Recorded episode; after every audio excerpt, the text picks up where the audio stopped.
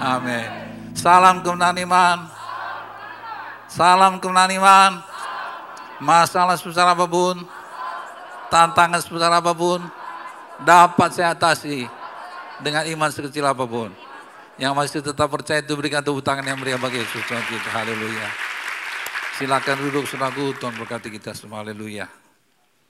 Terima kasih anak-anakku tim Presiden Worship, kalian sudah menjadi berkat dan akan tetap jadi berkat. Haleluya. Yang diberkati tim Presiden ini katakan amin. Mari katakan terima kasih Bang, terima kasih Kak, Tuhan berkati kalian semua. Haleluya. Berikan tepuk tangan yang meriah bagi Yesus Tuhan kita. Saya kira choir juga bisa dipasang minggu depan ya. Tidak usah terlalu banyak, mungkin tiga empat orang saja. Haleluya. So kita bisa membayangkan orang yang biasa melayani tidak melayani rasanya seperti apa. Amin. Baik, jadi bergiliran begitu rupa kita semua boleh menjadi berkat. Yang setuju katakan amin. Haleluya. Dengan tepuk tangan sekali lagi bagi Yesus Tuhan kita yang ajaib. Benarlah dia Tuhan yang sudah membangun sidangnya ini. Amin suraku. Saya tidak pernah membayangkan, memikirkan seperti ini jadinya, tetapi begitu luar biasanya. Betul dia adalah Tuhan kita yang ajaib. Puji nama Tuhan. Haleluya. Terlebih dan terutama, katakan terlebih dan terutama dia terus memberikan kepada kita firman Tuhan. Saya sungguh sangat bersyukur kepada Tuhan. Atas firman yang dia berikan kepada kita setiap minggu. Haleluya. Firman yang selalu baru, yang selalu memberikan jawaban bagi kita. Bahkan memberitahu kepada kita apa yang akan Tuhan lakukan ke depan. Haleluya. Dan kita tahu dengan persis bukan saja dengan iman tapi tahu karena tahu lebih daripada iman. Amin. Kalau iman masih perlu dibuktikan tapi kalau tahu sudah tidak perlu lagi dibuktikan, sudah tahu. Haleluya. Saya tahu lebih dari percaya. Katakan mari saya mari katakan saya tahu lebih dari saya percaya. Ulangi, saya tahu lebih dari saya percaya. Saya tahu lebih dari percaya bahwa Tuhan akan melakukan apa yang dia katakan. Oleh karena itu, bila saya melakukan apa yang dia katakan, maka Tuhan pun akan melakukan apa yang dia katakan.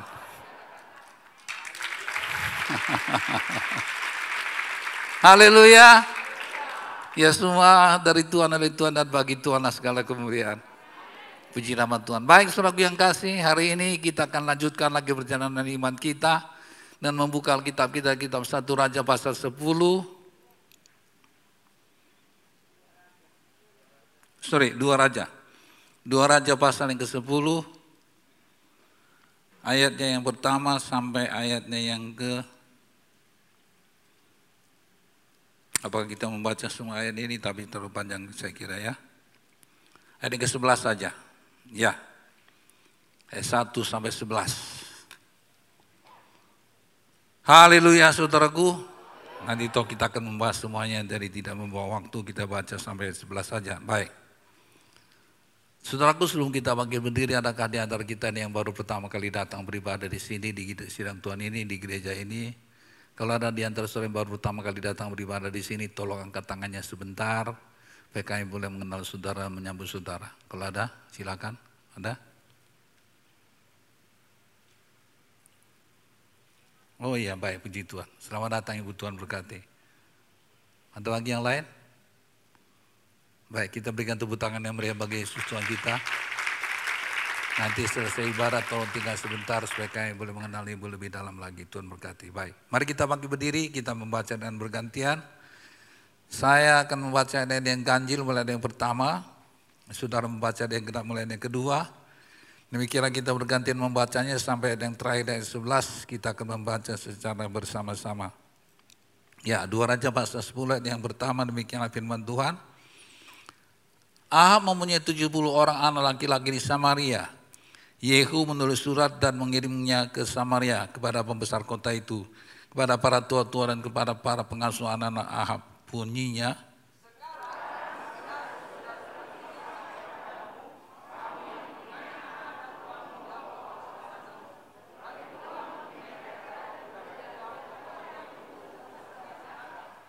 Maka pilihlah seorang yang terbaik dan yang paling tepat untuk antara dari antara anak-anakmu. Lalu dudukkanlah dia di atas tahta ayahnya, kemudian berperanglah membela membela keluar keluarga tuanmu, membela keluarga tuanmu. Ya, silakan.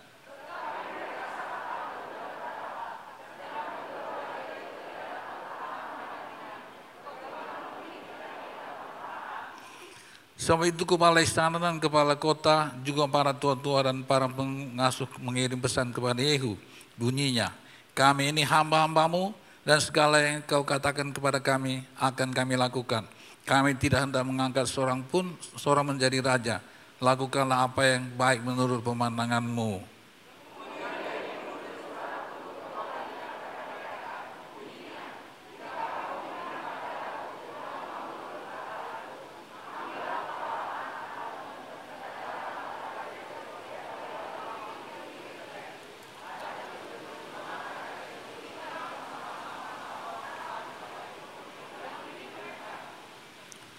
Tatkala surat itu sampai kepada mereka, mereka mengambil anak-anak raja itu, menyembelih ke tujuh puluh orang itu, menaruh kepala orang-orang itu ke dalam keranjang, dan mengirimkan semuanya kepada Yehudi Israel.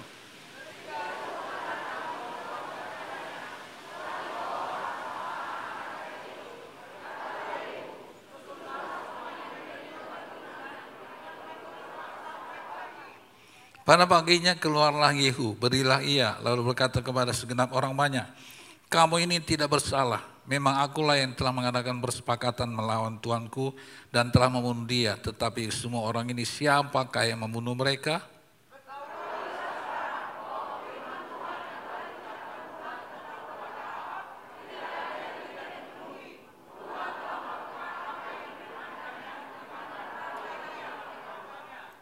Sama-sama Lalu Yehu membunuh semua orang yang masih tinggal dari keluarga Ahab yang di Israel.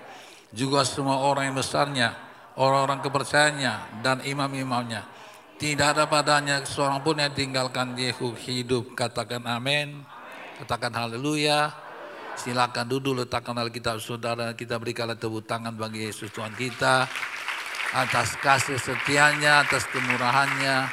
Memberikan kepada kita tiap minggu firman Tuhan. Haleluya. Nah, yang kasih dalam nama Yesus Kristus, haleluya. Kita masih ada dalam serial tentang Yehu. Haleluya. Bagaimana dia membantai saudaraku seluruh saudaraku yang kasih keluarga Ahab. Dan hari ini kita akan belajar lebih dalam tentang kasih Tuhan. Amin. Nah saudaraku yang kasih dalam nama Yesus Kristus. Mari kita sepakat dengan sungguh-sungguh bahwa firman Tuhan ya dan amin. Yang sepakat dengan saya bahwa firman Tuhan ya dan amin, katakan amin. Ya, seperti minggu lalu kita semua sudah mengerti bahwa firman Tuhan itu adil dan benar. Tidak ada kecurangan padanya. Tapi di atas segala keadilan dan kebenarannya. Perhatikan kata-kata saya. Tapi di atas segala keadilan dan kebenarannya, ternyata kasih dan rasa kasihnya jauh lebih besar daripada semuanya. Saya ulangi, di atas segala keadilan dan kebenarannya ternyata kasih dan rasa kasihannya kepada manusia. Jauh lebih besar daripada semuanya.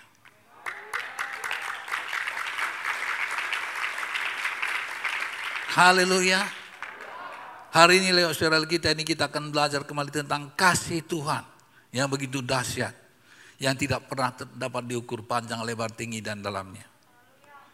Alkitab menuliskan dengan jelas. Haleluya bahwa Tuhan itu apa? Kasih. Haleluya. Kalau saudara bicara tentang kasih, maka sudah harus bicara tentang Tuhan. Karena sesungguhnya tidak ada kasih di luar Tuhan. Dan kalau saudara bicara tentang Tuhan, maka saudara harus bicara tentang apa? Kasih. Begitulah saudara yang kasih. Pengertian yang mesti saudara mengerti.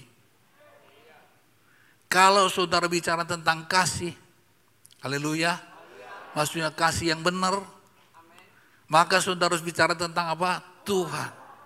Dan kalau saudara bicara tentang Tuhan, maka saudara harus bicara tentang apa? Kasih.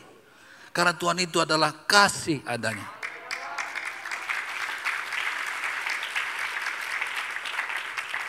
1 Yohanes pasal 4 ayat 8 berkata, barang siapa tidak mengasihi, tidak mengenal Allah. Barang siapa tidak mengasihi, tidak mengenal Allah. Sebab Allah itu adalah apa? Kasih. Haleluya. Nah, saudaraku yang kasih. Jadi Allah itu adalah apa? Kasih. Apa pun yang dia perbuat di atas segala-galanya, kasihnya adalah ukurannya, kasihnya adalah dasarnya, kasihnya adalah alasannya, kasihnya adalah tujuannya, kasihnya adalah penyebabnya. Haleluya. Dan puncak kasih Allah terhadap manusia ada di mana? Di bukit Golgota. Itulah puncak kasih Tuhan. Dia menyelesaikan semuanya di bukit Golgota. Haleluya. Yohanes pasal 3 ayat 16 mengatakan, karena begitu besar kasih Allah akan dunia ini, sehingga ia telah mengaruniakan, saya menafsirkan dengan mengorbankan anaknya yang tunggal, supaya setiap orang yang percaya kepadanya tidak binasa, melainkan apa? Beroleh hidup yang kekal. Karena apa? Begitu besar kasih Allah. Dan kasih Allah tidak dapat pernah terukur panjang, lebar, tinggi, dan dalamnya. Karena begitu besar kasih Allah. Akan dunia ini, dunia bicara tentang dosa, manusia berdosa.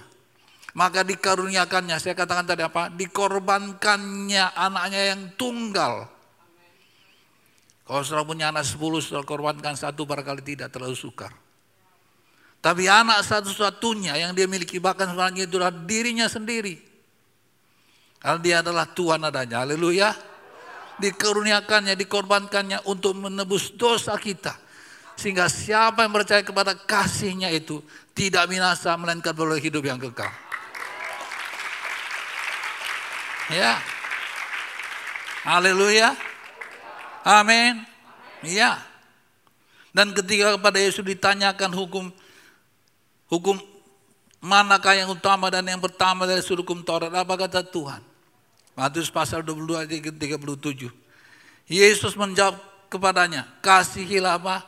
Tuhan Allahmu dengan segenap hatimu dan dengan segenap jiwamu dan segenap akal budimu.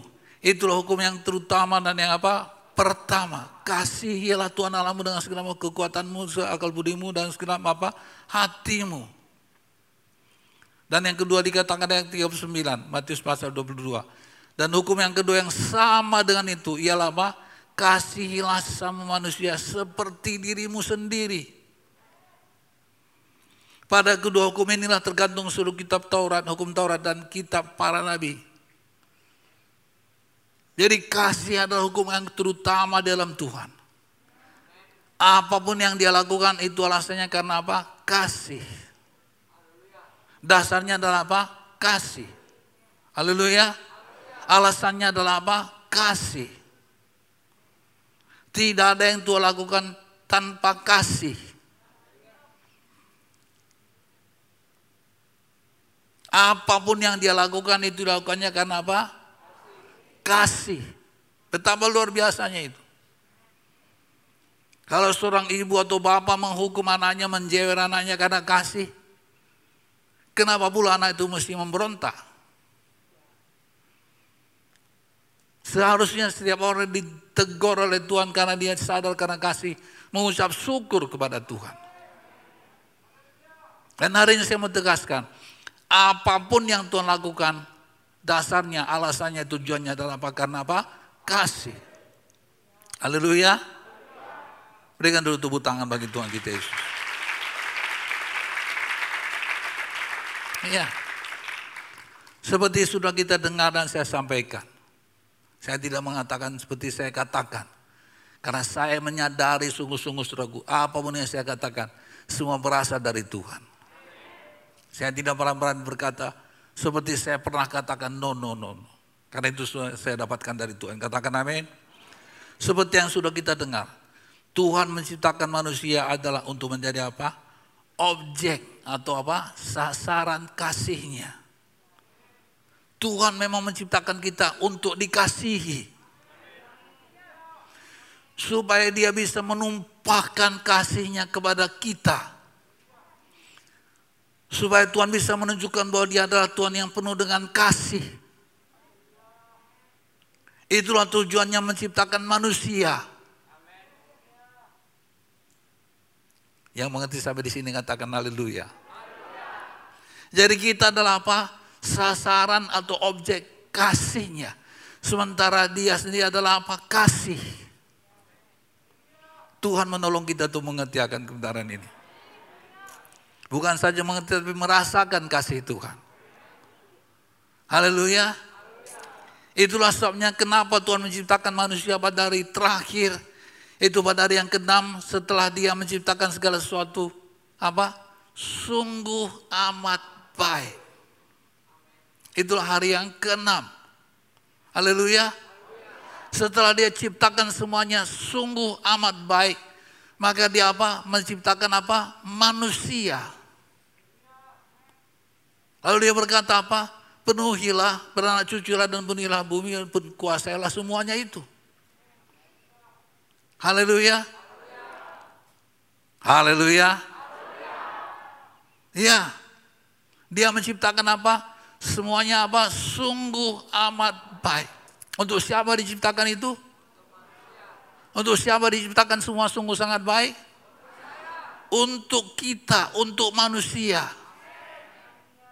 Wow. Kejadian 1.28 apa Tuhan katakan setelah dia ciptakan semuanya sungguh amat baik. Allah memberkati mereka. Siapa?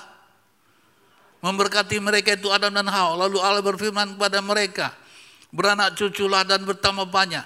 Penuhilah bumi dan taklukkanlah itu. Berkuasa atas yang di laut dan burung di udara. Dan atas segala binatang yang merayap di bumi. Jadi dari sini kita semua mengerti bahwa Tuhan memang menciptakan semuanya untuk siapa? Kita manusia.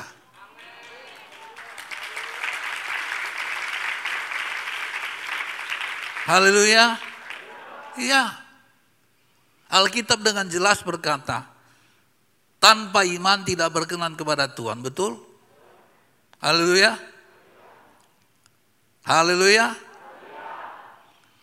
Tapi semua itu yaitu saudara yang saudara imani tersebut harus berdasarkan apa? Kasih.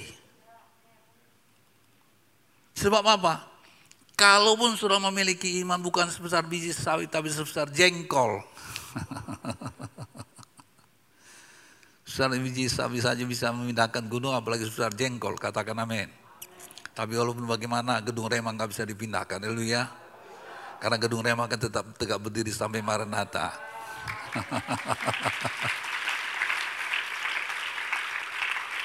Gunung bisa suruh pindahkan tapi gunung Remang nggak bisa, men. Haleluya. Kalau saudara punya iman begitu besar, tapi kalau saudara tidak memiliki kasih, Alkitab berkata apa? Semua sia-sia. Semua tidak berarti. Mari saya baca dari kitab 1 Korintus pasal 13 ayat 1. Atau saya minta Ibu Gembala saja membaca ayat 1 sampai 3. Silakan Bu.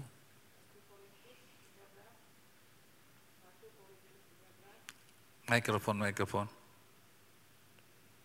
Baik. Ya. 1 Korintus 13 ayat 1 sampai ayat 3. Sekalipun aku dapat berkata-kata dengan semua bahasa manusia dan bahasa malaikat, tetapi jika aku tidak mempunyai kasih, Aku sama dengan gong yang berkumandang dan canang yang gemerincing. Sekalipun aku mempunyai karunia untuk bernubuat dan aku mengetahui segala rahasia dan memiliki seluruh pengetahuan dan sekalipun aku memiliki iman yang sempurna hmm. untuk memindahkan gunung tetapi jika aku tidak mempunyai kasih aku sama sekali tidak berguna. Amin. Tiga. Dan sekalipun aku membagi-bagikan segala sesuatu yang ada padaku, bahkan menyerahkan tubuhku untuk dibakar, tetapi jika aku tidak mempunyai kasih, sedikit pun tidak ada faedahnya bagiku. Haleluya. Katakan terima kasih Tuhan. Katakan amin Tuhan. Yang setuju katakan haleluya. Jadi di atas semuanya yang berkenan dan dicari oleh Tuhan adalah apa? orang yang mengasihi sama seperti dia mengasihi. Haleluya. Yang Tuhan cari adalah orang yang sama seperti dia. Itu orang yang apa tadi? Mengasihi. Itu apa? Melayani dengan kasih. Memberkati dengan kasih. Dan melakukan semuanya dengan apa? Kasih. Haleluya. So, tanpa kasih semuanya apa? Sia-sia. Dan yang terbesar di antaranya adalah apa? Kasih. 1 Kudus 13 ayat 13 dikatakan, Demikianlah tinggal ketiga hal ini yaitu apa? Iman, pengharapan dan kasih. Dan yang paling besar di antaranya adalah apa? Kasih.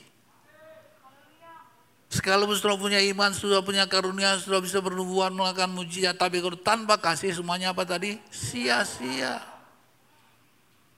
Marilah kita semua memiliki kasih daripada Tuhan.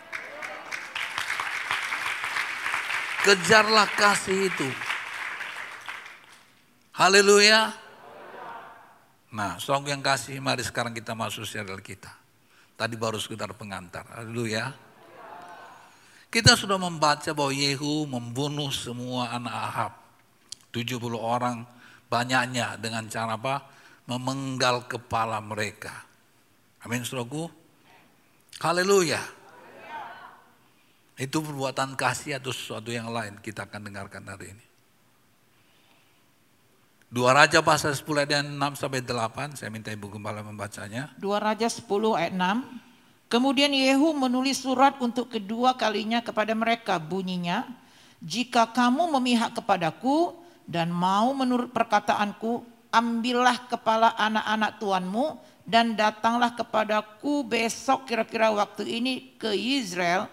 Adapun ke-70 anak raja itu tinggal bersama-sama orang orang-orang besar di kota itu yang mendidik mereka. Ya, jadi Yehu menyuruh supaya pembimbing atau pembina atau pengasuh dari anak-anak itu untuk apa? Memenggal kepalanya. Amin. Ini perhatikan ini, apakah ini perbuatan kasih atau tidak? Kita akan lihat. Yang hari ini mau belajar sungguh-sungguh katakan amin. Amin. Oke, teruskan Bu ayat 7. Ayat 7. Tatkala surat itu sampai kepada mereka, mereka mengambil anak-anak raja itu, menyembelih ke 70 orang itu, menaruh kepala orang-orang itu ke dalam keranjang dan mengirimkan semuanya kepada Yehu di Israel. Hmm. Ketika suruhan datang memberitahukan kepadanya, telah dibawa orang kepala anak-anak raja itu. Berkatalah Yehu, susunlah semuanya menjadi dua timbunan di depan pintu gerbang sampai pagi. Amin. Haleluya membaca perlakuan Yehu ini, saya bertanya dalam hati. Men, benarkah yang dilakukannya ini? Nanti kita membaca bahwa semua itu sesuai dengan perintah Tuhan dia katakan. Benarkah yang dia lakukan ini? Saya kagum akan Tuhan, suruhku. Betapa Tuhan membukakan kepada saya rahasia-rahasia yang begitu penting untuk kita pelajari. Haleluya. Apakah tindakannya itu sesuai dengan kehendak Tuhan? Amin. Sesuai dengan kehendak Tuhan atau tidak? Kenapa? Karena saya ingat firman Tuhan minggu yang lalu. Dalam kitab Yeskiel pasal yang ke-18. Ayat 4 dan seterusnya. Haleluya. Ayat 4 saya baca untuk saudara perhatikan. Yeskiel 18 ayat 4. Sungguh semua jiwa aku punya. Baik ayah, ayah maupun jiwa anak aku punya dan yang apa? Orang yang berbuat dosa itu yang harus mati. Saya bertanya dalam hati saya. 70 anak dipenggal lehernya, disembelih. Apa ini memang jalan Tuhan? Terhadap Yehu yang diurapi oleh Tuhan. Saya belajar lagi tentang kasih. Yang mau belajar dengan saya katakan amin. Haleluya. Jadi ayat 4 Yeskiel pasal 18 ini. Dengan tegas Tuhan berkata. Orang yang berbuat dosa itulah yang harus menanggung akibat dosa-dosanya. Betul? Itu firman Tuhan. Tidak mungkin bertentangan satu dengan yang lain. Haleluya. Kita tidak juga bisa berkata itu perjanjian lama dulu, sekarang tidak. Tidak bisa. Perjanjian lama, perjanjian baru saling melengkapi. Amin. Nah, suruh yang kasih nama Yesus. Jadi sekali lagi dengan tegas Tuhan berkata, orang yang berbuat dosa itulah yang harus menanggung akibat dosa-dosanya. Dan kalau ternyata anak atau keturunan Allah itu tidak melakukan apa yang dilakukan oleh ayahnya atau orang tuanya, bagaimana kehukumnya? Taruhlah ayahnya berbuat dosa, tapi ternyata anaknya tidak melakukan dosa. Apakah anaknya harus dihukum? Mari kita baca saja pakai Alkitab. Ini saya percaya Tuhan kendak itu saya sampaikan. Supaya saudara mengerti posisi saudara. Supaya saudara tahu apa yang saudara harus lakukan dalam kehidupan saudara. Supaya saudara mengerti kebenaran. Dan kebenaran itulah yang akan memerdekakan saudara dan saya. Semua ditentukan oleh pribadi dan sikap kita secara pribadi kepada Tuhan. Apa pun yang terjadi. Bahkan minggu yang lalu sudah saya katakan, dunia boleh bergelabut seperti apa pun. Tapi kalau hubungan kita dengan Tuhan tetap baik, maka walaupun seribu orang sebelah kanan, sepuluh ribu sebelah kiri rebah, kita akan tetap tegak berdiri dan tidak akan menimpa kita. Amin. Supaya jangan juga kita mempersalahkan keluarga kita, orang tua kita, dan lain sebagai lingkungan kita. No. Hidupmu ditentukan dari dirimu sendiri anakku. Haleluya.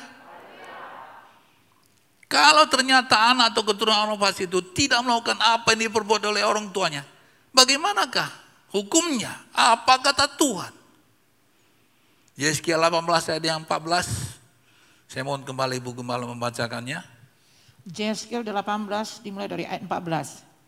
Sesungguhnya kalau ia melahirkan seorang anak dan anak ini melihat segala dosa yang dilakukan ayahnya tetapi menginsafi hal itu sehingga tidak melakukan seperti itu. Ya, jadi tidak melakukan seperti yang dilakukan ayahnya. Amin, saudaraku. Oke, silakan misalnya orang tuanya dukun, menyembah berhala, Anaknya dilakukan apa yang terjadi atas dia? Silakan berikutnya. Iya, anak itu tidak makan daging persembahan di atas hmm. gunung dan tidak melihat kepada berhala-berhala kaum Israel, tidak mencem, mencemari istri sesamanya, tidak menindas orang lain, tidak mau meminta gadai, tidak merampas apa-apa, memberi makan orang lapar, memberi pakaian kepada orang telanjang, menjauhkan diri dari kecurangan, tidak mengambil bunga uang atau riba melakukan peraturanku dan hidup menurut ketetapanku, orang yang demikian tidak akan mati karena kesalahan ayahnya, ia pasti hidup. Ya, tidak akan mati karena kesalahan ayahnya. Ia pasti apa? Hidup.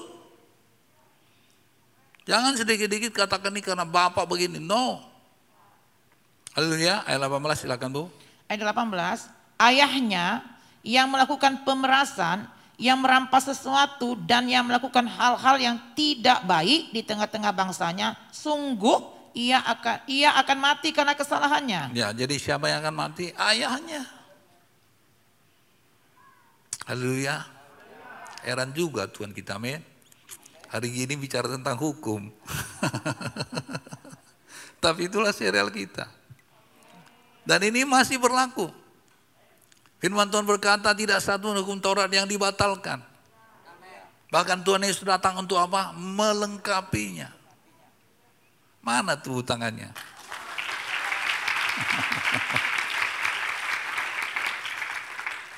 Jadi yang harus mati atau menanggung akibat dosa itu adalah siapa? Mereka yang melakukan dosa itu siapa dia? Ayahnya. Kenapa pula 70 orang itu mesti dibunuh? Ini pertanyaan mati saya. Tapi ada ayat yang menggugah hati saya, mengganggu hati saya. Sepertinya Tuhan merestui tindakan seperti itu.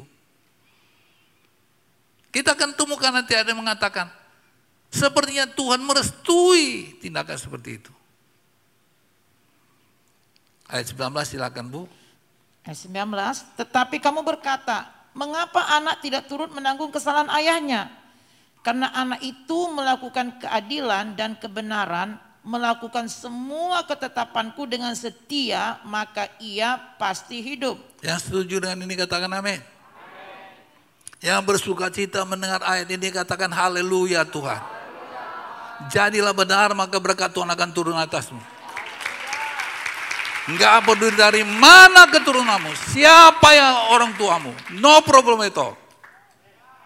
Berkat Tuhan tergantung kepada keputusanmu, sikap hatimu. Haleluya. Haleluya. Ada yang ke-20. Ayat 20, orang yang berbuat dosa itu yang harus mati. Anak tidak akan turut menanggung kesalahan ayahnya. Dan ayah tidak akan turut menanggung kesalahan anaknya orang benar akan menerima berkat kebenarannya dan kefasikan orang fasik akan tertanggung atasnya.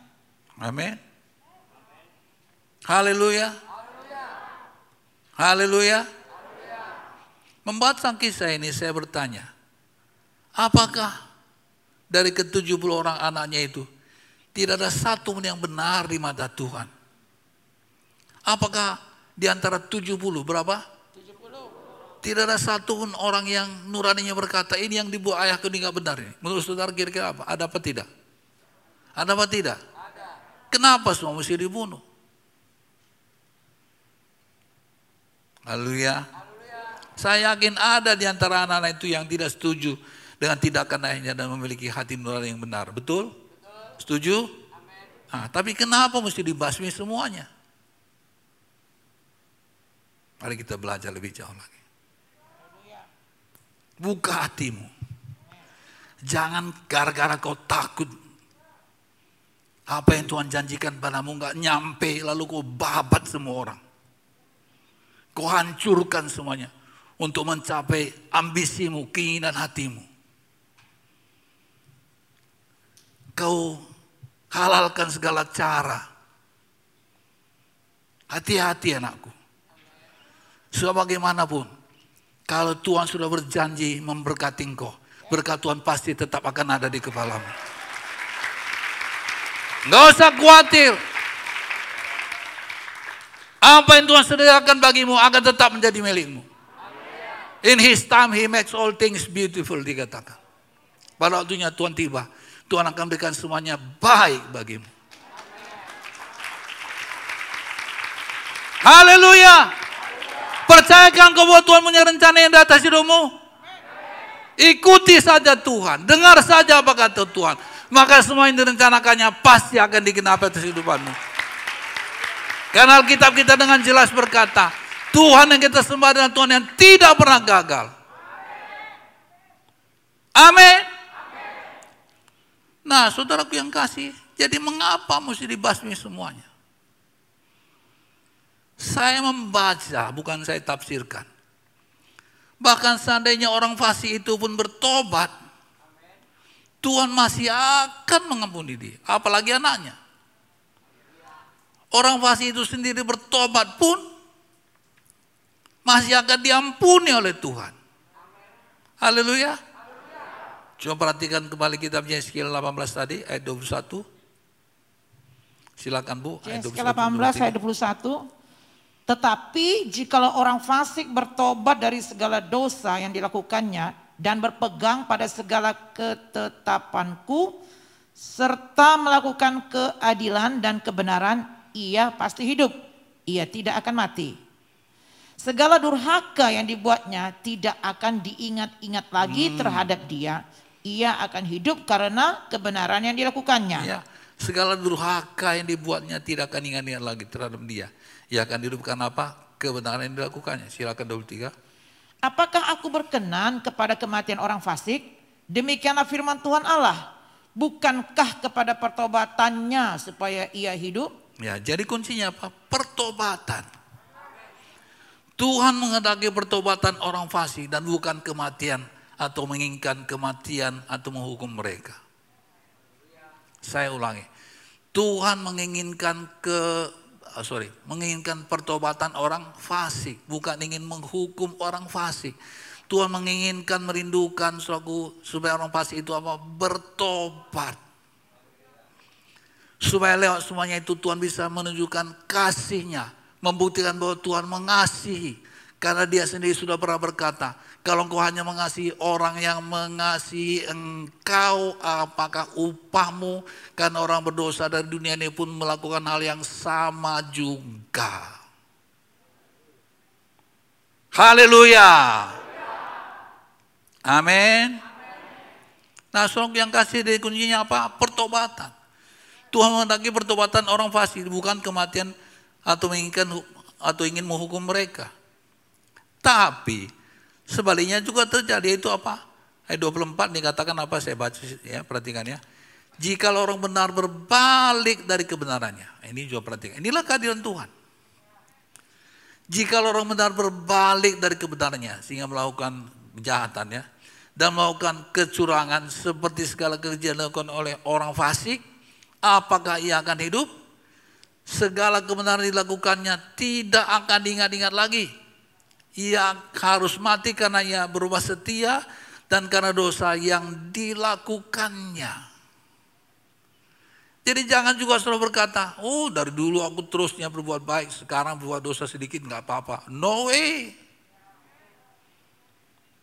Yang mengerti sampai di sini katakan amin. Jadi nggak ada soal hitung-hitungan. Makanya setiap kali ada kesempatan bertobat, kita harus apa? Bertobat. Jangan keraskan hatimu anakku. Kita tidak tahu apa yang terjadi pada detik, berikutnya. Pada detak jantung berikutnya kita tidak tahu apa yang akan terjadi. Dan itu merupakan apa? Sikap hati. Haleluya. Luar biasa pengajaran firman Tuhan. Amin.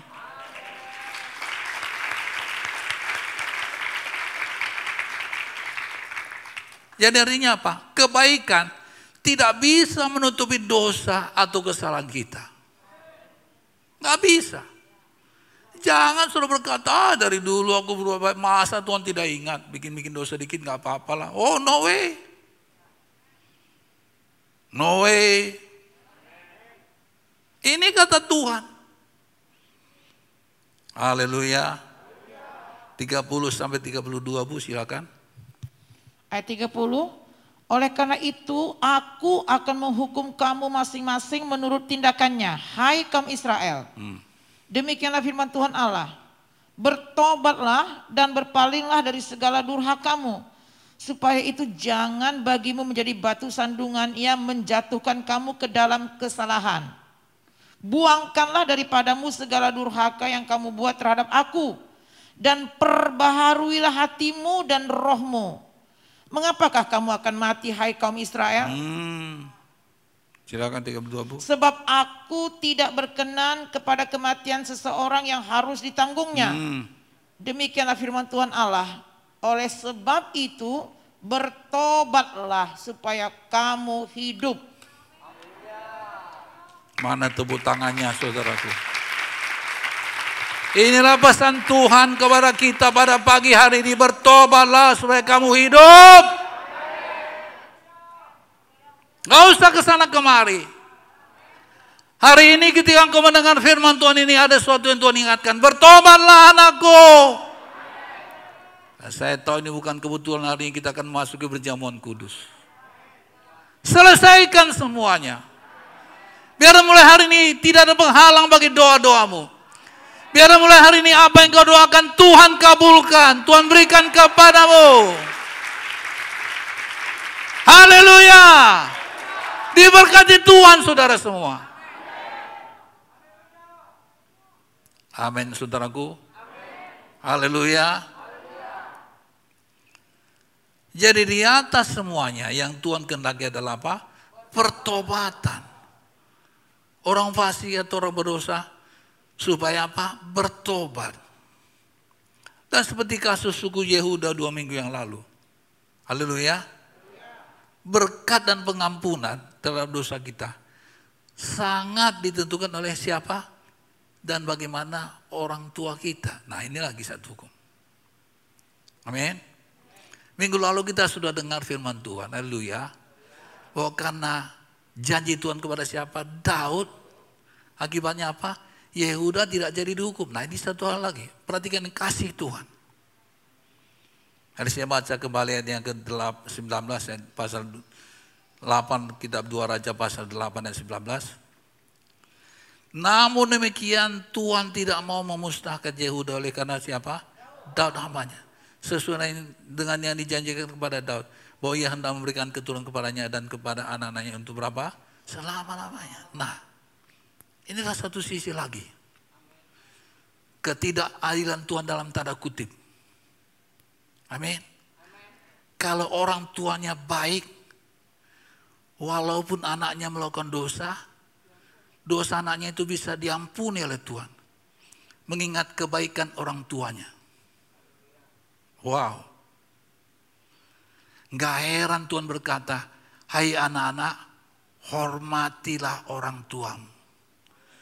Supaya panjang umurmu di bumi, diberkati Tuhanlah kehidupanmu. Bahkan kita sudah melihat bagaimana surah yang kasih. Isa diberkati karena siapa? Abraham. Wow. Haleluya anak-anak muda. Haleluya anak-anak muda. Kejadian 26 24. Lalu pada malam itu Tuhan menampakkan diri kepada Isa serta berfirman, Akulah Allah ayahmu Abraham. Janganlah takut sebab aku menyertai engkau. Aku akan memberkati engkau dan membuat banyak keturunanmu karena siapa? Abraham hambaku itu. Berbahagia dan bersyukurlah saudara punya orang tua yang sungguh-sungguh dalam Tuhan. Diberkati Tuhan engkau wahai para orang tua. Kesalehanmu, kesungguhanmu akan memberikan dampak yang luar biasa bagi anak cucumu. Yang diberkati sampai di sini katakan amin. Haleluya. Bersungguh-sungguhlah dalam Tuhan.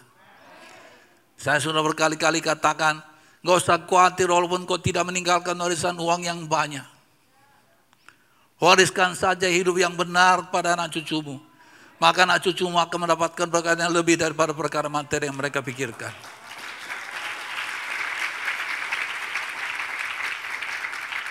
Saya mengaku secara pribadi depan istri saya. Kami ada sebagaimana ada. Tidak terlepas daripada hidup bolang yang sungguh-sungguh dalam Tuhan. Katakan amin. Tapi kita bersyukur karena firman Tuhan tadi berkata. Kesalahan orang tua tidak mesti. Haleluya. Ditibakan pada anaknya. Kalau anak itu apa? Sungguh-sungguh di dalam Tuhan. Karena siapa melakukan dosa, dialah yang harus menanggung akibatnya. Mudah-mudahan sudah mengerti apa yang saya maksudkan. Yang mengerti berikan tepuk tangan bagi Tuhan kita Yesus. Jadi kalau kutu dosa yang dilakukan orang tua, ditentukan oleh sikap dan tidak akan si anak, ikut-ikutan atau tidak. Sebaliknya, hukuman akibat dosa seseorang seorang anak sangat ditentukan oleh bagaimana sikap orang tuanya. Saya ulangi. Jadi kalau kutu dosa yang dilakukan oleh orang tua ditentukan oleh sikap dan tindakan si anak, ikut-ikutan atau tidak. Sebaliknya hukuman akibat dosa seorang anak sangat ditentukan oleh apa? Bagaimana sikap atau keimanan orang tuanya. Kalau orang tuanya orang benar dan orang beriman, maka si anak mendapat berkat dan pengampunan. Oleh karena itu, ayah orang tua, hiduplah dengan benar. Wariskan hidup yang benar. Supaya anak-anakmu diampuni Tuhan. Supaya anak-anakmu diberkati oleh Tuhan.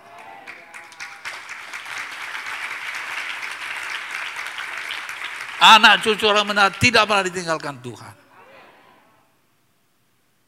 Yang diberkati katakan haleluya Tuhan dan kamu anak muda. Jangan ikuti tinggal laku orang tuamu yang tidak benar. Karena firman Tuhan berkata, hai anak-anak, taatilah orang tuamu di mana? Di dalam Tuhan. Artinya apa? Sesuai dengan firman Tuhan. Jangan katakan taat pada Tuhan, disuruh merampok saya ikut, suruh berhala saya ikut. No way. Katakan amin. Haleluya. Berikan tepuk tangan dulu bagi Tuhan kita Yesus.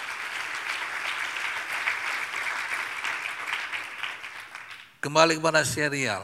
Yehu membasmi semua. Bukan saja keturunan Ahab tetapi juga kroni-kroni Ahab pun dibantainya, dibasmi semua oleh Yehu. Ayat 9 sampai 11. Ayat 9 saya baca dulu ya. Pada paginya keluar Yehu berdirilah ia. Lalu berkata kepada segenap orang banyak. Kamu ini tidak bersalah. Memang akulah yang telah mengadakan persepakatan melawan tuanku. Dan telah membunuh dia. Tetapi semua orang ini itu anak-anaknya tadi, 70 orang anak, anak tadi. Siapa yang membunuh mereka? Nah suraku yang kasih dalam nama Yesus. Seperti yang saya katakan tadi. Ketika membaca pernyataan atau pertanyaan ini. Mendengar pertanyaan ini. Muncul pertanyaan di hati saya. Mengapa mesti dia sampaikan bahwa dialah yang telah melawan dan membunuh raja. Tampaknya itu strategi untuk menakuti dan menambah wibawanya supaya semua orang apa takut. Tapi membunuh pembunuh ke-70 orang anak itu mengapa dia pertanyakan pula? Bukankah dia sendiri yang telah menyuruh membunuh mereka? Yang mengikuti ini katakan amin. Ya, haleluya. Itu Tuhan taruh sama dia saya temukan jawabannya. Saya merasa ada sesuatu yang berlebihan dan perlu dikoreksi dalam sikap tindakan dia ini. Apalagi dia mengatasnamakan Tuhan. Mari ya kita lebih dalam lagi. Haleluya. Ada yang ke-10 dikatakan apa? Ayat 10 sampai 11 silakan Bu. Ayat 10. Ketahuilah sekarang bahwa firman Tuhan yang telah diucapkan Tuhan tentang keluarga Ahab tidak ada yang tidak dipenuhi Tuhan telah melakukan apa yang difirmankannya dengan perantaran Elia hambanya. Lalu Yehu membunuh semua orang yang masih tinggal dari keluarga Ahab yang di Israel, di Israel. Juga semua orang besarnya, orang-orang kepercayaannya dan imam-imamnya. Tidak ada padanya seorang pun yang ditinggalkan Yehu hidup. Ya. Jadi apa? Ini kata Tuhan. Lalu dia berkata apa? dia apa lakukan apa membunuh semua yang masih tinggal dari keluarga Yehu dari keluarga Ahab tadi tidak satu pun yang ditinggalkannya hidup amin ayat 10 dikatakan apa hal itu dia lakukan untuk apa menggenapi firman Tuhan nah tadi sudah saya kasih tahu key pointnya amin suraku Tuhan sudah angkat dia jadi raja mengurapi dia jadi raja tapi dia rupanya tidak sabaran dan takut atau itu nanti tidak jadi dikenapi dan dia tidak mau nanti itu menjadi masalah. Haleluya. Dikatakan bahwa hal itu dilakukannya untuk apa? Mengenapi firman Tuhan. Sepertinya Tuhan yang suruh atau Tuhan yang lakukan. Satu lagi ayat 17. Ya, ayat 17 dituliskan pula bahwa hal itu dilakukan, dia lakukan sesuai dengan firman yang Tuhan ucapkan kepada Elia. Ayat 17, saya membaca ya. Setelah Yehu sampai di Samaria, maka ia apa? Membunuh semua orang yang masih tinggal dari keluarga Ahab di Samaria. Ia memunahkannya sesuai dengan firman yang diucapkan Tuhan kepada Elia. Nah, hati-hati membaca Alkitab.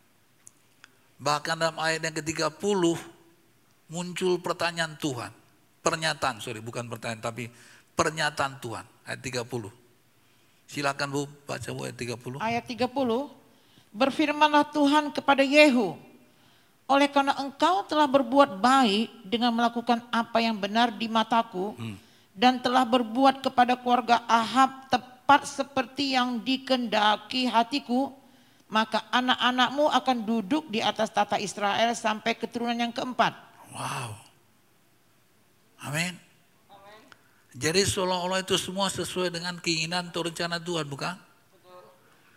Berfirmanlah Tuhan kepada Yehu, oleh karena engkau telah berbuat baik dan melakukan apa yang benar di mataku dan telah berbuat kepada keluarga tepat seperti dikehendaki hatiku, apalagi yang salah. Kenapa saya mesti mempertanyakan lagi? Maka anak-anakmu akan duduk di atas tahta sampai keturunan yang keempat. Wow. Nah, tapi terus terang saya katakan pada saudara sejak hari Selasa saya membaca kisah ini. Ada pertanyaan yang muncul dalam hati saya. Saya merasa ada sesuatu yang perlu dikoreksi dari semua tindakan ini. Ada sesuatu yang perlu kita pelajari. Dan pelajaran ini sungguh sangat menjadi pelajaran tingkat tinggi.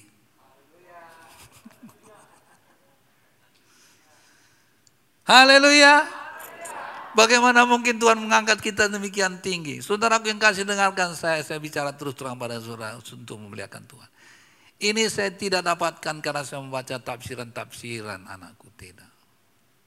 Saya membaca dan mendapatkan ini karena Tuhan berikannya kepada saya secara langsung.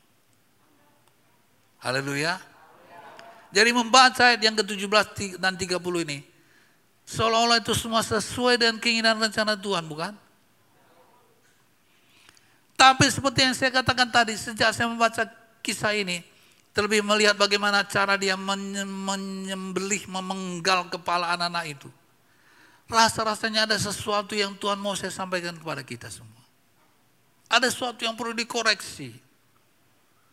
Dan hal itu semakin kuat di hati saya setelah saya membaca Hosea pasal 1 ayat yang keempat. Kemudian berfirmanlah Tuhan kepada Hosea, berilah nama Yisrael kepada anak-anak itu. Sebab sedikit waktu lagi maka aku akan apa? Menghukum keluarga Yehu. Karena apa? Hutang darah Israel. Jadi berkali-kali Yehu berkata bahwa ke Israel, bawa ke Israel dan seterusnya. Dan aku akan mengakhiri pemerintahan kaum Israel. Jadi aku akan menghukum keluarga Yehu karena apa? Hutang darah Israel. Ternyata di sini ada sesuatu yang Tuhan simpan. Yang mau belajar tentang hati Tuhan katakan amin. Saya lalu ingat bagaimana Rasul Paulus berkata yang kuundaknya dalam mengenal dia dan kuasa kebangkitannya. Hari ini biarlah Tuhan memperkenalkan dirinya lebih lagi dan lebih lagi kepada kita semua tentang kasih. Yang tidak pernah dapat diukur panjang, lebar, tinggi, dan dalamnya. Haleluya. Hutang darah Yisrael itu jelas bicara tentang kasus pembantaian keluarga Ahab. Demikian seriusnya kasus ini di mata Tuhan. Sampai dia memutuskan untuk mengakhiri pemerintah di Israel. Seperti dikatakan tadi. Haleluya. Mari kita belajar lebih dalam lagi. Mau belajar katakan amin. Memang benar bahwa Tuhan amat sangat membenci dosa. Setuju? Dia sangat amat membenci dosa. Ia sama sekali tidak bisa sedikit pun kompromi dengan dosa. Saya tegaskan kepadamu anak-anakku, jemaat Tuhan Gereja Kebenaran Indonesia, di mana sudah berada, para pemirsa sekalian. Tuhan sama sekali sangat tidak bisa kompromi sedikit pun dengan apa? Dosa. Haleluya. Ia suci, maha suci. Dan Alkitab dengan jelas berkata, sedikit setitik dosa yaitu ragi saja sudah menghampiri berapa? seluruh adonan. Nggak bisa sedikit pun campur dengan Tuhan. Dia bukan saja suci, tapi apa? Maha suci. Dia bukan saja kudus, tapi apa? Maha kudus. Tapi ingatlah juga bahwa Tuhan juga amat sangat mengasihi. Bahkan sudah mati membela orang-orang yang berdosa tersebut. Haleluya. Lalu bagaimana ini? Apa yang Tuhan mau sampaikan kepada kita? Yang masih mau mendengar katakan haleluya. Tuhan jadilah kehendakmu Tuhan.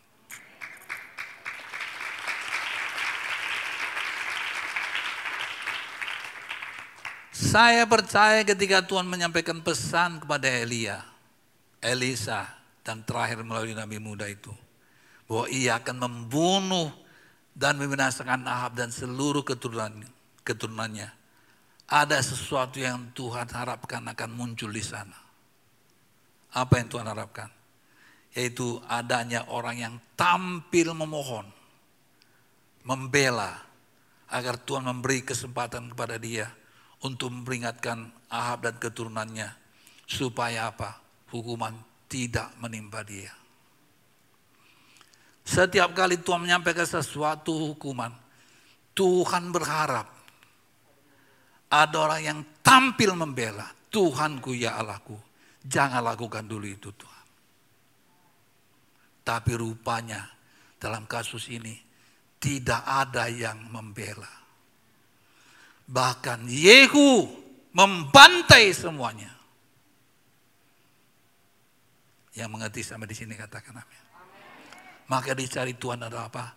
Siapakah yang mengasihi? Inilah yang saya dapatkan untuk kita dengarkan pada pagi ini. Berikan tepuk tangan bagi Tuhan kita.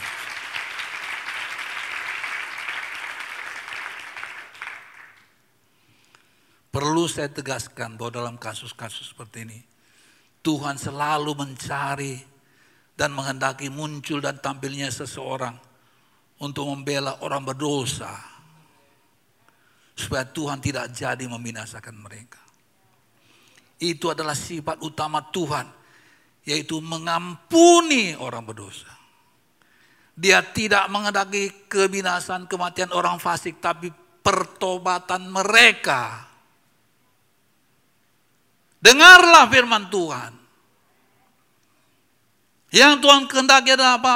Pertobatan manusia.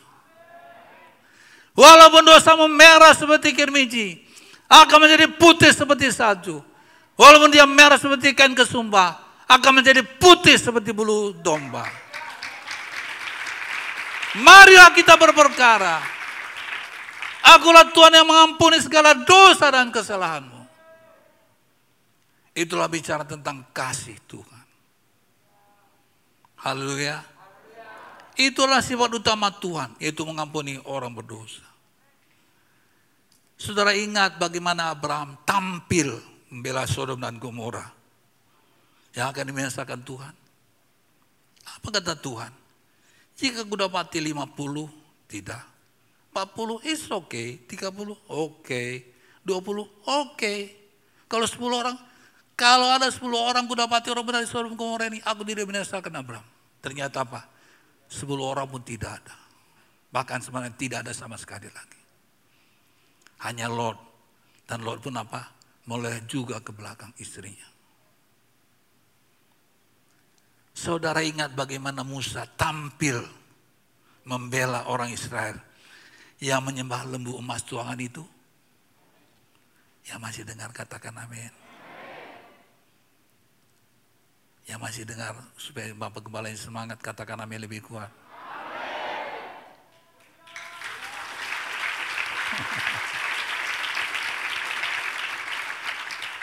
Saling memberkati dong, haleluya.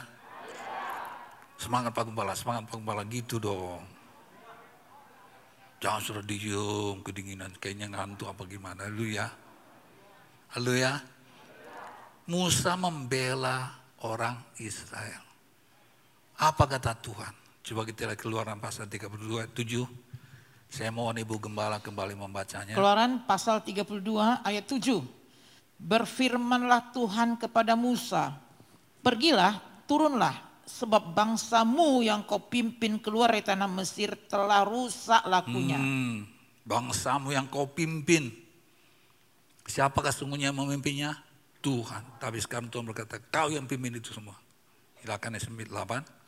Segera juga mereka menyimpang dari jalan yang kuperintahkan kepada mereka. Mereka telah membuat anak lembu tuangan dan kepadanya mereka sujud menyembah dan mempersembahkan korban sambil berkata, Hai Israel, inilah Allahmu yang telah menuntun engkau keluar dari tanah Mesir. Lalu firman Tuhan kepada Musa, telah kulihat bangsa ini dan sesungguhnya mereka adalah suatu bangsa yang tegar tengkuk. Hmm. Oleh sebab itu biarkanlah aku supaya murkaku bangkit terhadap mereka dan aku akan membinasakan mereka. Tetapi engkau akan kubuat menjadi bangsa yang besar. Hmm, perhatikan. Awas kau Musa.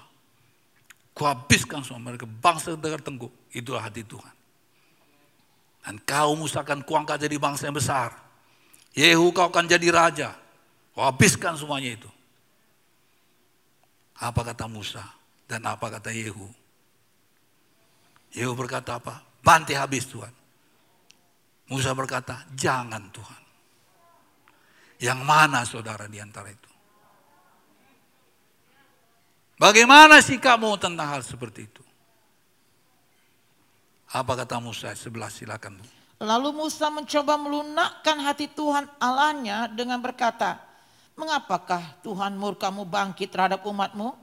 yang telah kau bawa keluar dari tanah Mesir dengan kekuatan yang besar dan dengan tangan yang kuat. Amin. 12. Mengapakah orang Mesir akan berkata, dia membawa mereka keluar dengan maksud menimpakan malapetaka kepada mereka dan membunuh mereka di gunung dan membinasakannya dari muka bumi. Berbaliklah dari murkamu yang bernyala-nyala itu dan menyesallah karena malapetaka hendak kau datangkan kepada umatmu. Hmm. Jangan Tuhan, jangan Tuhan. Nanti kata orang apa Tuhan? Nah sampai sekarang ternyata demikian. Orang Mesir. Katakan orang Mesir. Siapa orang Mesir? Seorang mengerti bukan? Orang Mesir mengatakan seolah-olah Tuhan sangat membenci orang Israel sampai hari ini. Mereka berkata bahwa orang Israel adalah orang yang dikutuk oleh Tuhan. Sampai hari ini. Yang mengerti siapa orang Mesir itu katakan amin. Iya, mereka berpikir Tuhan sangat membenci orang Israel. Silakan Bu ayat yang ke-13. Ayat 13. Ingatlah kepada Abraham, Ishak dan Israel, hamba-hambamu itu. Hmm. Sebab kepada mereka engkau telah bersumpah demi dirimu sendiri dengan berfirman kepada mereka, Aku akan membuat keturunanmu sebanyak bintang di langit. Dan seluruh negeri yang telah kau janjikan ini akan kau berikan kepada keturunanmu.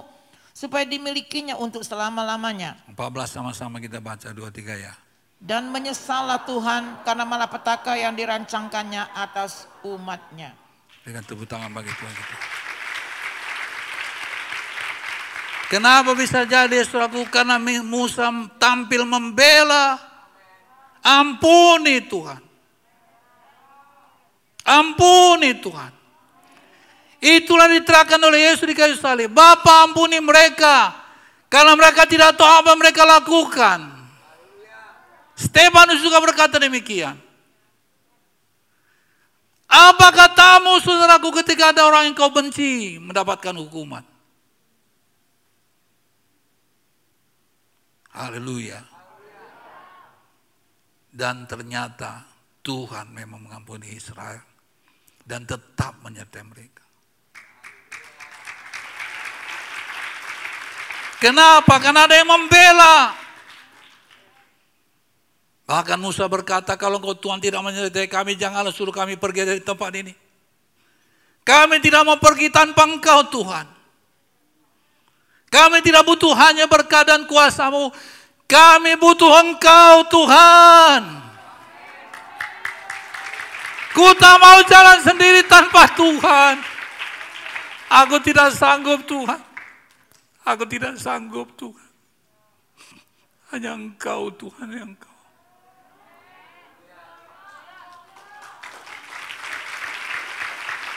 Aku tidak butuh berkatmu. Saya tidak butuh berkat Tuhan. Tuhan sudah memberkati saya, saudaraku. Saya butuh hanya Tuhan I need you, Lord. I need you, Lord.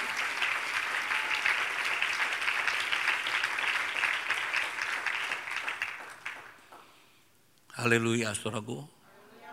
Mari kita katakan seperti itu kepada Tuhan. Lihat wajah Tuhan, jangan lihat tangan Tuhan, saudaraku. Lihat mata Tuhan yang mengasihi kita. Jangan lihat berkatnya, saudaraku yang kasih, tapi lihat pribadinya, lihat kasihnya. Karena milik Tuhan adalah milikmu. Bapak berkata kepada yang sulung itu, anakku bukankah semua milikku adalah milikmu. Minta apa saja maka Tuhan akan berikan kepadamu saudaraku. Tapi tujukanlah pandanganmu hanya kepada dia Tuhan Yesus. Dengan tepuk tangan yang meriah bagi Yesus.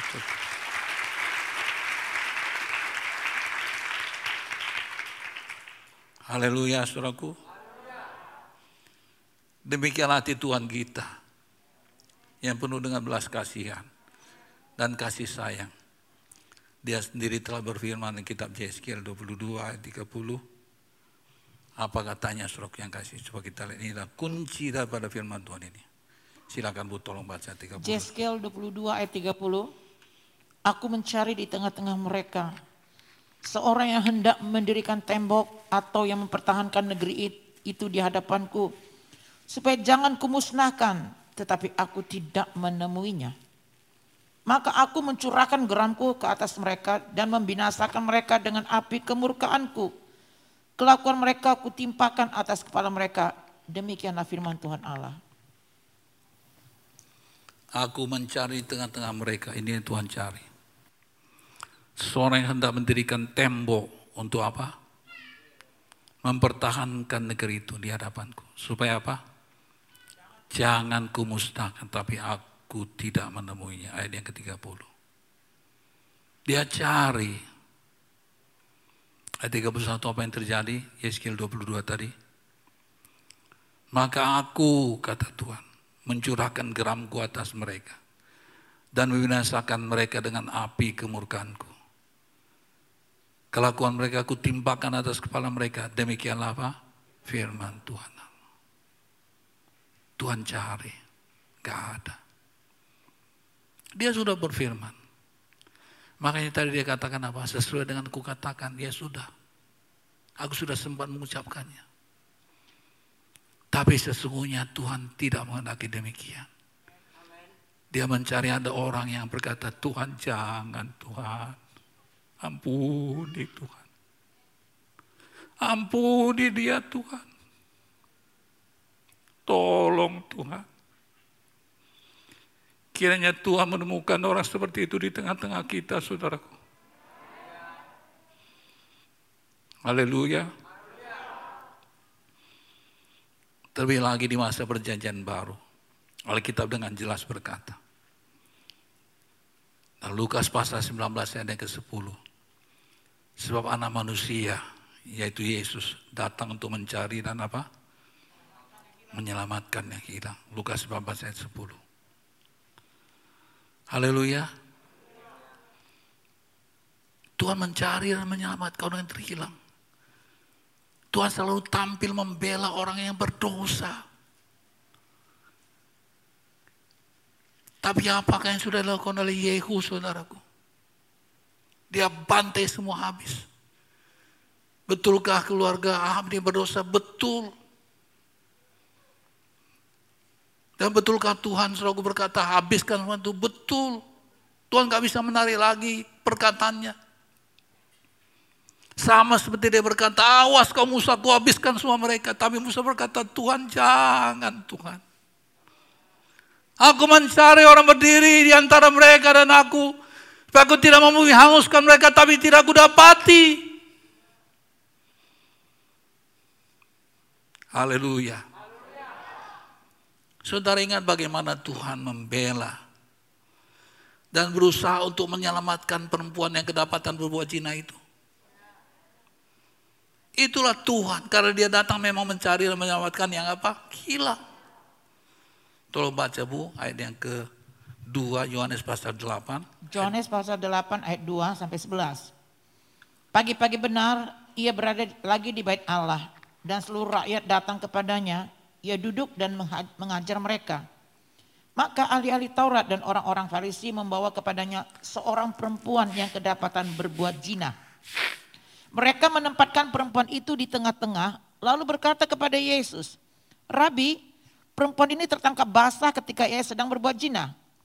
Musa dalam hukum Taurat memerintahkan kita untuk melempari perempuan-perempuan yang demikian. Apakah pendapatmu tentang hal itu? Mereka mengatakan hal itu untuk mencobai dia. Supaya mereka memperoleh sesuatu untuk menyalahkannya. Tetapi Yesus membungkuk lalu menulis dengan jarinya di tanah. Dan ketika mereka terus menerus bertanya kepadanya, ia pun bangkit berdiri lalu berkata kepada mereka, Barang siapa di antara kamu tidak berdosa, Hendaklah ia yang pertama melemparkan batu kepada perempuan itu. Lalu ia membungkuk pula dan menulis di tanah. Tetapi setelah mereka mendengar perkataan itu, pergilah mereka seorang demi seorang mulai dari yang tertua. Akhirnya tinggallah Yesus seorang diri dengan perempuan itu yang tetap di tempatnya. Lalu Yesus bangkit berdiri dan berkata kepadanya, Hai perempuan, di manakah mereka? Tidak adakah seorang yang menghukum engkau? Jawabnya, tidak ada Tuhan. Lalu kata Yesus, aku pun tidak menghukum engkau. Pergilah dan jangan berbuat dosa lagi mulai dari sekarang.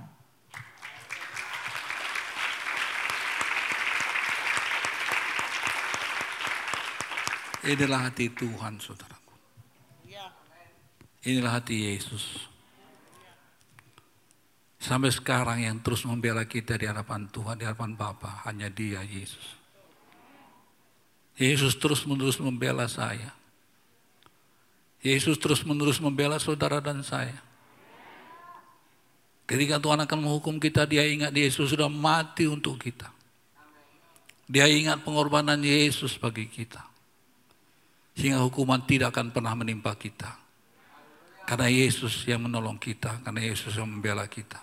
Dia adalah juru sapa kita.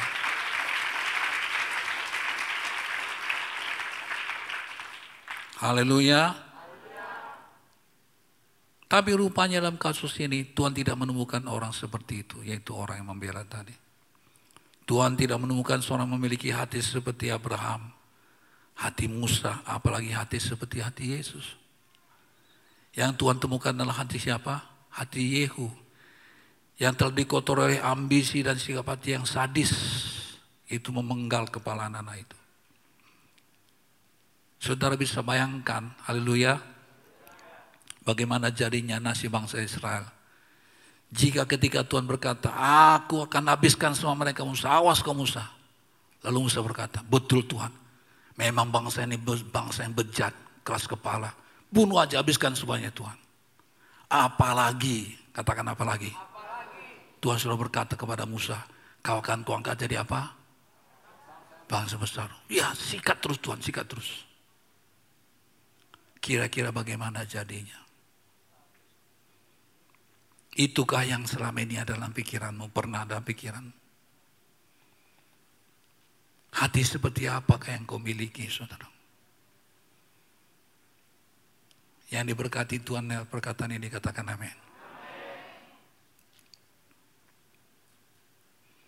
Demikianlah kira-kira gambaran hati Yehu pada saat itu. Setelah ia mendengar Nabi muda itu menyampaikan bahwa ia akan menjadi raja atas Israel dan hatinya melonjak dengan ambisi. Amin. Itulah firman yang Tuhan suruh untuk saya sampaikan pada saudara semua. Saudara diberkati Tuhan. Berikan tepuk tangan bagi Yesus.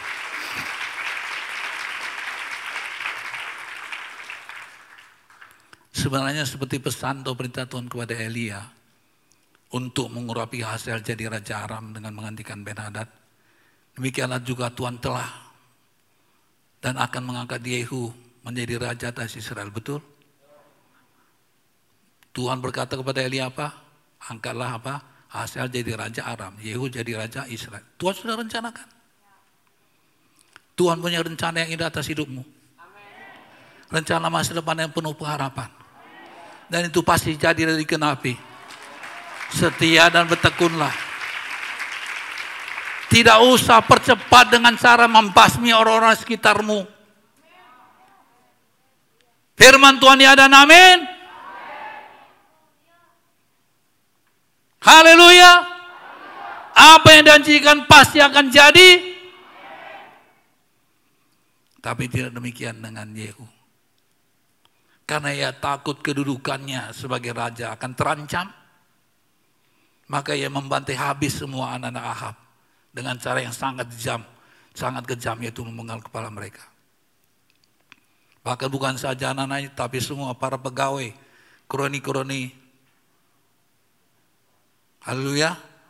Ahab pun dibantainya habis. Itulah sebabnya mengapa dalam kitab Hosea pasal 1 dan 4 tadi. Tuhan berkata, Yehu mempunyai apa? Utang darah di Israel. Kenapa? Karena dia rupanya telah membunuh orang-orang yang mestinya tidak boleh dibunuh. Katakan amin mestinya dia yakin. Mestinya Yehu yakin bahwa kalau Tuhan sudah mengangkat dia, maka tidak seorang pun yang akan bisa menurunkannya. Demikianlah hendaknya setiap kita. Mestinya saudara yakin bahwa rencana Tuhan tidak akan pernah bisa gagal. Kalau Tuhan sudah mengangkat saudara, tidak seorang bisa menurunkan saudara. Orang dunia saja berkata apa? Takkan lari apa? Gunung dikejar. Lakukan saja bagian saudara dengan sungguh-sungguh. Maka berkat Tuhan akan tercurah atas hidup saudara. Gak usah merencanakan menjagal orang lain. Apalagi membinasakan orang lain. Milikmu tetap jadi milikmu. Apa yang Tuhan sudah berikan pasti jadi milikmu. Tetap jadi milikmu. Haleluya. Membaca kisah ini, haleluya. Saya teringat hati yang besar dan kebijaksanaan yang luar biasa yang dimiliki oleh Bapak Presiden kita, Insinyur Joko Widodo. Ia justru mengangkat Jenderal Prabowo Subianto menjadi Menteri Pertahanan. Haleluya. Dan mengangkat Saudara yang kasih yaitu Sandiaga Uno menjadi Menkerap ya. Tak apalah namanya sekarang macam-macam. Haleluya.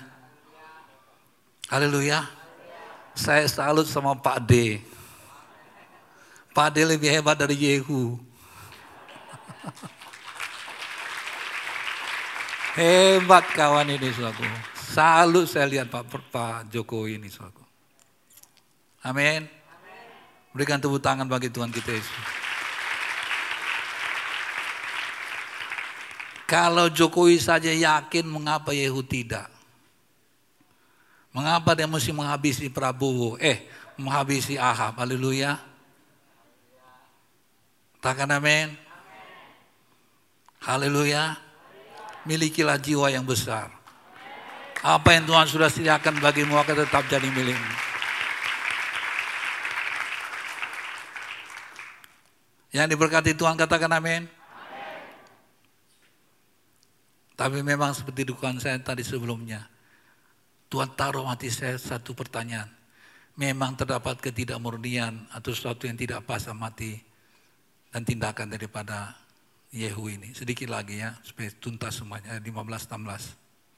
Silakan Bu tolong baca. Ayat 15. Setelah pergi dari sana, bertemulah ia dengan Yonadab bin Rekab. Ya ini suara anak Tuhan, suara hamba Tuhan ya. Terus. Yang datang menyongsong dia. Ia memberi salam kepadanya serta berkata, Apakah hatimu jujur kepadaku seperti hatiku terhadap engkau? Jawab Yonadab, Yonadab, ya. Jika ya, berilah tanganmu. Maka diberinyalah tangannya, lalu Yehu mengajak dia naik ke sampingnya ke dalam kereta. Berkatalah Yehu, marilah bersama-sama aku supaya engkau melihat bagaimana giatku untuk Tuhan. Hmm. Demikianlah Yehu membawa dia dalam keretanya. Supaya engkau melihat bagaimana apa? Giatku untuk Tuhan. Ada sesuatu di sini yang muncul. Kalau memang sudah sungguh-sungguh dalam Tuhan, kau usah tunjukin sama orang lah. Tapi dia sengaja mengajak siapa tadi? Yonadab. Biar kau lihat betapa sungguh-sungguhnya aku. Betapa rohaninya aku. Ini bicara tentang kawan tuh, haleluya. Kawan yang mana ini Pak, haleluya. Seolah-olah sangat rohana, eh rohani, haleluya. Tapi tujuannya kepentingan pribadi. Biar kau lihat dulu, mengatasnamakan agama, mengatasnamakan Tuhan. Biar kau lihat beginilah sungguh-sungguhnya harusnya menjadi orang yang soleha. Orang yang apa namanya sungguh-sungguh. Haleluya. Katakan amin. Padahal ada udang di balik kue tiaw. Memanfaatkan apa? Agama mengatasnamakan Tuhan. Siapa orang itu? Saudara sendiri yang tahu. Haleluya. Seolah-olah mengatasnamakan Tuhan pada tujuannya apa? Kepentingan pribadi. Mengatasnamakan agama tapi dengan tujuan politik tertentu. Biar tuntaslah. Dan dia memang, haleluya, Rupanya inilah di hati Yehu ini. Dia tidak murni seutuhnya. Buktinya apa? Dia masih juga mencari hati manusia Itu kompromi dengan dosa untuk apa? Mempertahankan kedudukannya tadi. Nah ini coba kita lihat yang terakhir ya. Dua Raja pasal 10 ayat yang ke-31 sampai 35. Silakan Bu baca Bu. Ayat 31. Tetapi Yehu tidak tetap hidup menurut hukum Tuhan Allah Israel hmm. dengan segenap hatinya.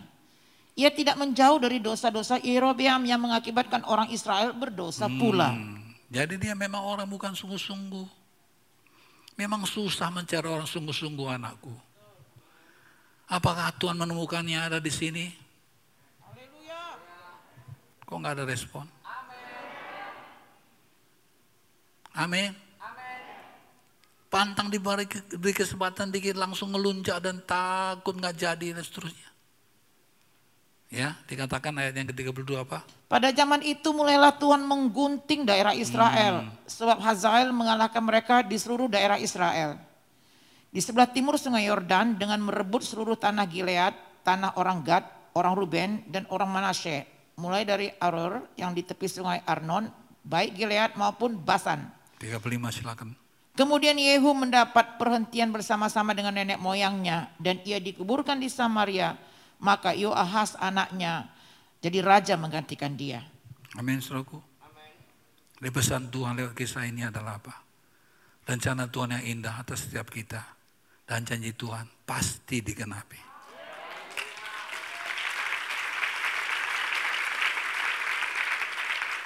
Oleh karena itu marilah bersikap seperti Daud. Tunggu saja waktu Tuhan. Ada kesempatan bagi Daud untuk memotong apa, membunuh siapa? Saul. Tapi dia tidak berani. Dia hanya memotong apa? Puncak jubahnya. Dan dia berkata, janganlah sampai aku menjama orang yang diurapi oleh Tuhan. Sabar anakku, tunggu waktu Tuhan. Tuhan pasti mengenapkan semua janji-janji atasmu. Percaya saja rencana Tuhan jadi dan digenapi. Tidak ada rencana yang gagal. Yang percaya itu katakan terima kasih Tuhan. Tuhan Yesus memberkati kita semua. Haleluya. Mari kita bangkit berdiri. Haleluya. Tuhan terima kasih Roh Kudus. Urata marama sindire masandara masandara. Kerajaanmu datanglah, kenamu jadilah. Di bumi seperti di sorga. Haleluya. Indah masantara masandara.